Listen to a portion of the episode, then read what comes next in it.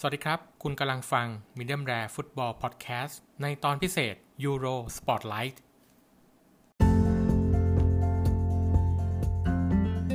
ขอสวัสดีแล้วก็ขอต้อนรับท่านผู้ฟังนะครับ เข้าสู่ EP ที่ 14 นะครับ ของรายการ Euro Spotlight นะครับ เป็นโปรเจกต์พิเศษจากทาง Medium Rare Football Podcast วันนี้ก็จะเป็น รอบน็อกเอาท์นะครับในวันที่ 2 แต่ว่าก่อนจะไปถึงตรงนั้นเนี่ยเดี๋ยวในช่วง Match Recap เนี่ยเดี๋ยวเราจะมาสรุปผลการแข่งขันฟุตบอลยูโร 2020 รอบ 16 ทีมสุดท้ายนะครับเมื่อคืนเนี่ยเป็นวันแรกมีเตะ 2 คู่นะครับ ก็ได้ 2 ทีมเข้ารอบ 8 ทีมไปแล้ว หลังจากนั้นในช่วง before the game เราจะมา preview วันที่ 2 ของรอบน็อกเอาท์โดยวันนี้เนี่ยจะมี 2 คู่นะครับเนเธอร์แลนด์กับเช็กแล้วก็เบลเยียมกับโปรตุเกสนะครับความเคลื่อนไหวล่าสุด ใครที่น่าจะได้ลงสนาม และใครมีโอกาสจะชนะ เรามาได้เรียงกันตามเนื้อหาของรายการวันนี้ได้เลยครับ เข้าสู่ช่วง Match Recap นะครับฟุตบอลยูโร 2020 รอบ 16 ทีมสุดท้ายนะครับ ก็ลงเตะเมื่อคืนนะครับ ไป 2 คู่ตอน 5 ทุ่มแล้วก็ตี 2 เราไปสรุปผลการแข่งขันของเมื่อคืนกันอีกครั้งหนึ่งนะครับ เริ่มต้นกันที่คู่แรกนะครับ ระหว่างเวลส์กับเดนมาร์กคู่นี้เล่นกันที่โยฮันครัฟฟ์อารีนานะครับ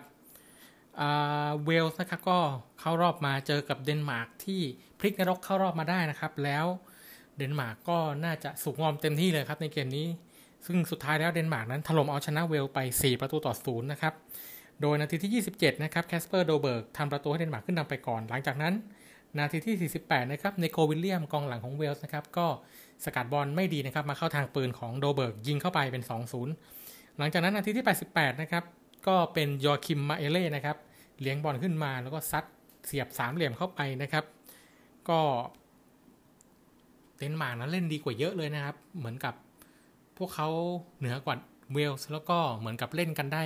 เข้าที่เข้าทางมากขึ้นนะครับ นาทีที่ 90 บวก1แฮร์รี่วิลสันนะครับก็โดนใบแดงไล่ออกจากสนามไป แล้วก็นาทีที่ 90 บวก4นะครับมาร์ตินเบรธเวตนะครับยิงประตูเข้าไปนะครับ จากการผ่านบอลของอันเดรียสคอร์เนลิอุสนะครับ ซึ่งตอนแรกเนี่ยมีการยกธงว่าล้ำหน้าแต่พอเช็ค VR เนี่ยปรากฏว่าไม่ล้ำนะครับ สุดท้ายแล้วเดนมาร์กเข้ารอบไปนะครับ ซึ่งถือว่าไม่ได้พลิกโผนะครับเดนมาร์กเนี่ยเข้ารอบไปพวกเขาเล่นได้ดีขึ้นเรื่อย ๆ นะครับ โดยเดนมาร์กเนี่ยจะไปเล่นอีกครั้งหนึ่งในวันที่ 3 กรกฎานะครับ โดยจะพบผู้ชนะระหว่างเนเธอร์แลนด์กับเช็กที่จะลงเตะในคืนนี้ซึ่งในช่วงหน้าเราจะมีพรีวิวกันนะครับ แล้วก็อีกคู่หนึ่งนะครับ ตอน 2 นาฬิกาอิตาลีพบกับออสเตรีย โดยเกมนี้เนี่ยลงเล่นกันที่เวมบลีย์ในประเทศอังกฤษนะครับ อิตาลีเนี่ยเกมนี้มีความคาดหวังพวกเขาน่าจะชนะออสเตรียได้ไม่ยากเพราะว่าผลงานการเล่นพวกเขาในรอบแรกเนี่ย การเอาชนะมาได้ 3 นัดรวด โดยที่ไม่โดนเจาะตาข่ายเลยถือว่าเป็นผลงานที่ค่อนข้างจะเป็น masterpiece สำหรับลูกทีมของโรเบโตมันชินีนะครับ แต่ว่าเกมนี้เนี่ยเหมือนออสเตรียเนี่ยทำการบ้านมาดีมาก แล้วก็ลงเล่นกันด้วยมีความมีระเบียบวินัยที่สุดนะครับ ซึ่งกว่าจะมีประตูเกิดขึ้นก็เป็นช่วงต่อเวลานะครับ โดยนาทีที่ 95 เฟเดโกเกียซ่าเนี่ยแตะหลบกองหลังนะครับ ของออสเตรียแล้วก็ยิงด้วยซ้ายเข้าไป ซึ่งถือว่าเป็นประตูที่ปลดปล่อยอิตาลีเลยนะครับ หลังจากนั้นในนาทีที่ 105 ก็คือทดเวลาบาดเจ็บ ของช่วงต่อเวลาในครึ่งแรกเนี่ย มาเตโอเปซิน่าตัวสำรองนะครับ อีกคนหนึ่งที่ลงสนามมารับบอลจากฟรานเชสโกอาชาบียิงเข้าไปนะครับ ซึ่งประตูนี้ทำให้อิตาลีเนี่ยน่าจะสบายตัวแล้วนะครับ แต่ว่าในครึ่งหลังของการต่อเวลานะครับ นาทีที่ 114 ซาซาคาลาจ์ซิชนะครับ กองหน้าดาวรุ่ง ก็หม่งประตูจากการเปิดของหลุยชรุปนะครับ ซึ่งสุดท้ายแล้วออสเตรียนั้นก็กลับมาไม่ได้ สุดท้ายก็แพ้อิตาลีไป 2-1 จริงๆเนี่ยเกมนี้เนี่ยมันมีจังหวะ ออสเตรียเนี่ยน่าจะน็อกอิตาลีได้ใน 90 นาทีนะครับ จากจังหวะเปิดมาของ เป็นดาวิดอาราบ้านะครับ ให้มาโกนอโตวิดมง แต่ว่าอนาโตวิดเนี่ยมงจังหวะจะเข้าไปโหม่งเนี่ยเขาล้ำหน้าไปก่อนนะครับ ก็เสียดายนะครับ ก็ถือว่าจังหวะที่อาร์เนาโตวิชโหม่ง เช็ดใต้คางเนี่ยกองเชียร์อิตาลีโค้ชอิตาลีนักเตะอิตาลีนี่ช็อกกันหมดแล้วนะครับ ซึ่งถ้าสุดท้ายแล้วเนี่ยมันไม่ล้ำหน้าเนี่ยเผลอๆออสเตรียอาจจะเป็นผู้ชนะในเกมนี้นะครับ สุดท้ายแล้วอิตาลีก็ผ่านเข้ารอบ 8 ทีมไปครับ แต่ว่าอิตาลีจะเข้าไปรอผู้ชนะระหว่างเบลเยียมกับโปรตุเกสซึ่งแน่นอนครับ ไม่ว่าจะเป็นใครก็หนักทั้งคู่นะครับ ก็นี่เป็น 2 คู่แรกนะครับที่เตะในรอบ 16 ทีมสุดท้ายเมื่อคืนนะครับ เดี๋ยวช่วงหน้าเราจะมาพรีวิวคู่ที่จะลงเตะในคืนวันนี้นะครับเนเธอร์แลนด์กับสาธารณรัฐเช็กครับ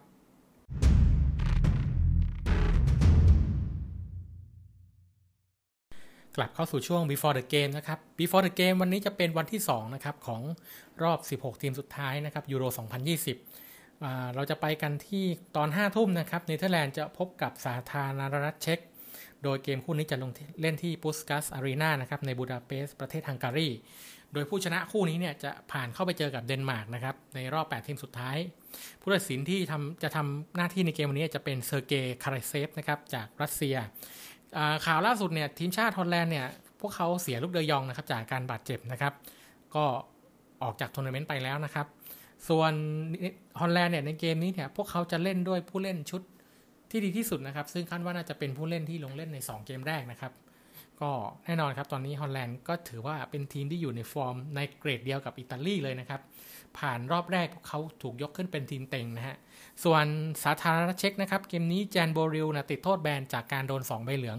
ใบเหลืองที่2เนี่ยเข้ามาโดนในเกมที่เจอกับอังกฤษนะครับ ส่วนอเลสมาติชูนะครับจะลงเล่นแทนแจนโบริลในเกมนี้นะครับ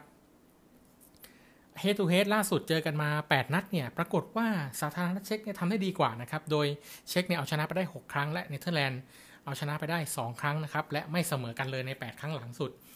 ผู้เล่นที่คาดว่าน่าจะลงสนามในคืนวันนี้นะครับ ฝั่งทีมชาติเนเธอร์แลนด์จะมาในระบบ 3-4-2-1 นะครับ โดยกุนซือแฟรงค์เดอร์บัว ผู้รักษาประตูจะเป็นมาเทนสเตเคเลนเบิร์กนะครับ กองหลังจะมีดารีปริน มาไทชเดลิกนะครับสเตฟานเดอร์ฟราย แล้วก็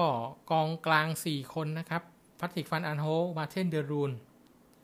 แฟรงกี้เดยอง แล้วก็เดนเซลดูมฟรีนะครับมิดฟิลด์ตัวรุกนะครับ จะเป็นจินี่ไวนาดุมนะครับ ส่วนกองหน้าคู่จะเป็นเบนฟิสเซียปายแล้วก็วูดเวกฮอสนะครับ ส่วนเช็คนะครับ วันนี้จะมาในระบบ 4-2-3-1 เหมือนเดิมนะครับ ผู้รักษาประตูจะเป็นโทมัสวาคลิกนะครับ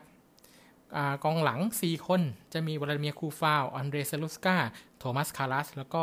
อเลสมาเตชู ที่ลงเล่นแทนแจนโบเรลที่ติดโทษแบน ในขณะที่มิดฟิลด์ตัวรับ 2 คนจะเป็น 2 โทมัสเหมือนเดิมนะครับ โทมัสโอโฮเลส แล้วก็โทมัสซูเชตส่วนแนวรุก 3 คนจะมียาคุปยันยันโตนะครับวลาดิเมียดาริดาแล้วก็ลูคัสมาโซปุตนะครับกองหน้าตัวเป้าแน่นอนครับดาวซัลโวประจำทีมแพทริกชิกนะครับเป็น ความหวังในแดนหน้าเลยนะครับ โดยสายเช็คเนี่ยคุณคุมโดยยาโรสลาฟซิลฮาวีนะครับความน่าจะเป็นในเกมนี้นะครับ ทีมชาติเนเธอร์แลนด์เนี่ยพวกเขาถือว่าอยู่ในช่วง in form สุดๆนะครับ เหมือนอิตาลีเลย แต่ว่าในน็อกรอบน็อกเอาท์เนี่ยมันมันไม่ง่ายแล้วก็มันไม่แน่นอน อิตาลีได้แสดงให้เห็นแล้วว่า การเล่นในรอบแรก 3 นัด อย่างง่ายดายเนี่ยพอมารอบ 16 ทีมเนี่ยมันน่าจะมีความเกร็งเกิดขึ้นแล้วก็ความกดดันที่มากกว่ารอบ group stage แน่นอนนะครับ ดังนั้นเกมนี้เนเธอร์แลนด์จะต้องเจอสิ่งที่อิตาลีเจอเมื่อคืนแน่นอน แต่ว่าจะรับมือได้ดีกว่า หรือรับมือได้ไม่ดี คืนนี้เช็คจะให้คำตอบนะครับ แต่ว่าสุดท้ายแล้วเนี่ย squad depth ของเนเธอร์แลนด์เนี่ยพวกเขามีตัวสำรองที่เปลี่ยนลงมาแล้วเนี่ยได้ลุ้นได้เสียมากกว่านะครับ สุดท้ายแล้วเนเธอร์แลนด์ของแฟรงค์เดอร์บัวน่าจะเฉือนเอาชนะ สาธารณรัฐเช็คไปได้ 2 ประตูต่อ1นะครับ มาต่อกันที่คู่ที่2นะครับซึ่งจะลงเล่นเวลา 2 นาฬิกาเบลเยียมจะพบกับทีมชาติโปรตุเกสนะครับโดยผู้ชนะในเกมนี้เนี่ยจะเจอกับอิตาลีในรอบ 8 ทีมสุดท้าย ซึ่งถือว่าเป็นบิ๊กแมตช์ประจำรอบแน่นอนนะครับ ไม่ว่าใครจะเข้าไป โดยเกมคู่นี้จะลงเล่นกันที่สนามเอสตาดิโอลาคาตูชาในเซบียานะครับผู้ตัดสินวันนี้จะเป็นเฟลิกซ์ไบรซ์จากเยอรมัน โดยข่าวล่าสุดนะครับทีมชาติเบลเยียมเดริกบูยาต้าแล้วก็เจสันเดนเยอร์เนี่ยจะต้องแย่งกันเป็นกองหลังที่จะได้ลงเล่นเป็นคนสุดท้ายในคืนนี้นะครับ เพราะว่าฝั่งเบลเยียมเนี่ยมีอัลเดอร์ไวเรลด์แล้วก็แวร์ตองเกนเนี่ยยืนเป็นหลักอยู่แล้วนะครับ ส่วนดรีสเมอร์เทนส์เนี่ยก็คงต้องรอโอกาสของตัวเองต่อไป เพราะว่าทีมชาติเบลเยียมชุดนี้เนี่ยขับเคลื่อนริมเส้นด้วยธอร์กองอาซาร์แล้วก็อีกฝั่งหนึ่งจะเป็นยานิคการาสโกแต่ว่าก็ต้องดูว่าเกมนี้เนี่ยจะมีใครที่ได้มีโอกาสได้ลงหรือใครต้องนั่งก่อนนะครับ ส่วน ธอร์กองอาซาร์เนี่ยถ้าลงเนี่ยเขาจะได้ลงเนี่ยเขาจะต้องแย่งตำแหน่งนี้นะครับ กับยานิคการาสโกซึ่งก็โชว์ฟอร์มได้ไม่เลวเหมือนกันนะครับ ในรอบแรกนัดสุดท้ายนะครับข้ามไปที่ฝั่งทีมชาติโปรตุเกสนะครับบรูโน่เฟอร์นันเดสนั้นน่าจะต้องเริ่มสตาร์ทจากม้านั่งสำรองนะครับ เพราะว่าเจ้าตัวเล่นไม่ดีแล้วโดนวิจารณ์หนักมากนะครับ ในส่วนของบรูโน่ซึ่ง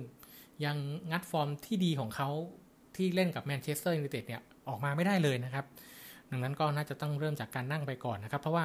บรูโน่เนี่ย3 เกมแรกเนี่ยเขาโดนเปลี่ยนตัวออกทุกเกมเลยนะครับเนลสันเซเมโดเนี่ยก็จะไม่ฟิตในเกมนี้นะครับ เพราะว่าได้รับอาการบาดเจ็บแล้วอาจจะลงไม่ทัน ซึ่งสุดท้ายแล้วพอเซเมโดลงไม่ได้เนี่ยดิโอโกดาโลต์นะครับกองหลังซึ่งถูกเรียกตัวมาแทนชูเอาคันเซโลเนี่ยอาจจะมีโอกาสได้ลงเล่นแทนนะครับ Head to Head 2ทีมนี้นะครับ เจอกันมา 6 นัดหลังสุด ก็น่าแปลกใจนะครับที่เป็นโปรตุเกสเนี่ยกดไป 4 นัดนะครับแล้วก็เสมอ 2 นัดเบลเยียมเนี่ยชนะโปรตุเกสไม่ได้เลยนะครับอะเรามาดูเบลเยียมของโรแบร์โตมาร์ติเนซนะครับจะลงเล่นในระบบ 3-4-2-1 นะครับผู้รักษาประตูจะเป็นทิโบต์กูร์ตัวส์นะครับกองหลังเป็นโทบี้อัลเดอร์ไวเรลด์เดริกบูยาตาแยนแวร์ตองเกนกองกลาง 4 คนมีธอร์กองอาซาร์ยูริติเลมองส์อักเซลวิตเซล โทมัสมูเนียนะครับ มิดฟิลด์ตัวรุก 2 คนก็จะเป็นเควินเดบรอยน์แล้วก็เอเดนอาซาร์ส่วนกองหน้าตัวเป้าแน่นอนครับ น่าจะเป็นโรเมรูลูกากู ซึ่งก็ฟอร์มฮอตเหลือเกินนะครับ ในรอบแรก ข้ามไปที่โปรตุเกสของเฟอร์นันโดซานโตสนะครับ วันนี้จะลงเล่นในระบบ 4-3-3 ผู้รักษาประตูจะเป็นรุยปาตริซิโอกองหลัง 4 ตัวนะครับ เรียงจากซ้ายไปขวาเลยราฟาเอล เกเรโร รูเบนดิอาสเปเป้ แล้วก็ดิโอโก ดาโลต์ นะครับ กองกลาง 3 คนวันนี้ใช้ดานิโลเปเรราวิลเลียมคาร์วัลโยแล้วก็ชูเอามูตินโยส่วนแนวรุก 3 คนวันนี้จะเป็นแบร์นาร์โดซิลวา ดิโอโกโชตาและคริสเตียโนโรนัลโดนะครับโปรตุเกสเนี่ยดีกว่านะครับใน head to head แต่ว่าเบลเยียมเนี่ยพวกเขามีผู้เล่น squad depth ที่ดีกว่านะครับ คือคำว่า squad depth ดีกว่าเนี่ยก็คือพอเปลี่ยนตัวแล้วเนี่ย ถือว่าทดแทนกันได้ดีนะครับ ในทัวร์นาเมนต์นี้ต้องยอมรับว่า โปรตุเกสก็มี generation ที่ยอดเยี่ยม แต่ว่านักเตะเบลเยียมดูจะเก๋าเกมกว่านะครับ แต่นักเตะที่จะเป็น match winner นะครับในเกมนี้ซึ่งทั้งสองฝั่งนะมีนะครับ ฝั่งเบลเยียมเนี่ยผมให้เป็นโรเมลูลูคาคูนะครับที่เขามีโอกาสที่จะเป็นคนตัดสินเกม เช่นเดียวกันกับโปรตุเกสนะครับก็คงเป็นใครไปไม่ได้นอกจาก CR7 โรนัลโดนะครับสุดท้ายแล้วเนี่ยโปรตุเกสเนี่ยอาจจะชนะได้นะครับ แต่ไม่ใช่ใน 90 นาที อาจจะต้องลากยาวไปถึง 120 นะครับ แต่ว่าไม่น่าจะไปถึงจุดโทษนะครับ น่าจะน่าจะจบกันได้ใน 120 นาทีเนี่ยครับ สุดท้ายแล้วส่วนตัวผมมองว่าเบลเยียมเนี่ยน่าจะแพ้โปรตุเกสไปศูนย์ประตูต่อหนึ่งครับ